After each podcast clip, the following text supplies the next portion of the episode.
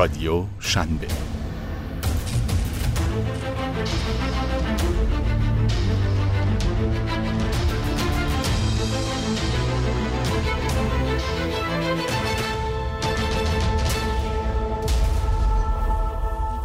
روزهای چه کنم و مصاحبه‌ای که باید خواند. من دوست داشتم به جای این یادداشت و به جای حرفهایی که برداشت و تحلیل یک متولد دهه 60 از زمانه دهه 90 است تمام و کمال مصاحبه را چاپ می کردم که ایمان دارم خواندنش این روزها برای یکایک اعضای اکوسیستم استارتاپی از اوجب واجبات است. حرف من در این شماره سرراستر از همیشه است. مصاحبه دکتر محمد بهرینیان اقتصاددان و پژوهشگر توسعه را همه ما باید بخوانیم. مصاحبه که در شماره 3189 تاریخ 17 497 روزنامه شرق چاپ شده است. اما چرا من این توصیه اکید را به نوشتن یک یادداشت با سبک و سیاق معمول خودم ترجیح دادم؟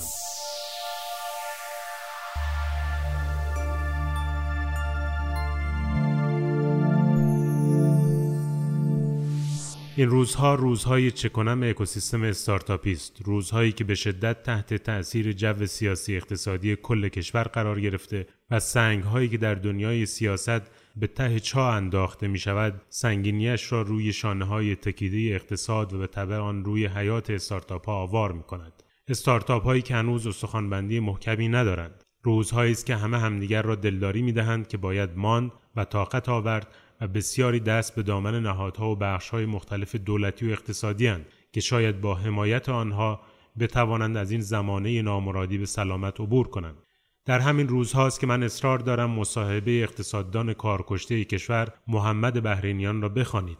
مصاحبه ای که او به تفصیل به آسیب شناسی نظام تولید در یک تاریخ 400 ساله پرداخته و روشن می کند که چطور وقتی تفکر تولید ناب به حاشیه رانده شده و نگاه های ملتمسانه حمایتخواه جای آن نشسته است و در نهایت محصول ایرانی به یک شترگاف پلنگ بیهویت تبدیل شده که بدون ارز دولتی و بدون مشتری های مجبور به خرید باید توی انبارها خاک بخورد. درباره این می‌گوید که سالهاست به اسم تولید به اسم کار و محصول ایرانی یک تولید رانتی و وابسته به دولت شکل گرفته که تمام سود و نفعش از ما بود. تفاوت ارز دولتی و آزاد و از اجبار شهروندان ایرانی به انتخابهایی است که دوستشان ندارند. محمد بهرینیان در مصاحبه با روزنامه شرق حرفهایی زده که استارتاپ ها باید بارها آنها را بخوانند و مرور کنند. اینکه در کشوری که هزاران نیاز صنعتی دارد چطور چند صد واحد مشابه تولید آب آن هم زیر بیرق تولید ملی راه افتاده و هیچ یک از آنها هم از خودشان نپرسیدند که در یک بازار اشباع شده چطور می‌خواهند رقابت کنند.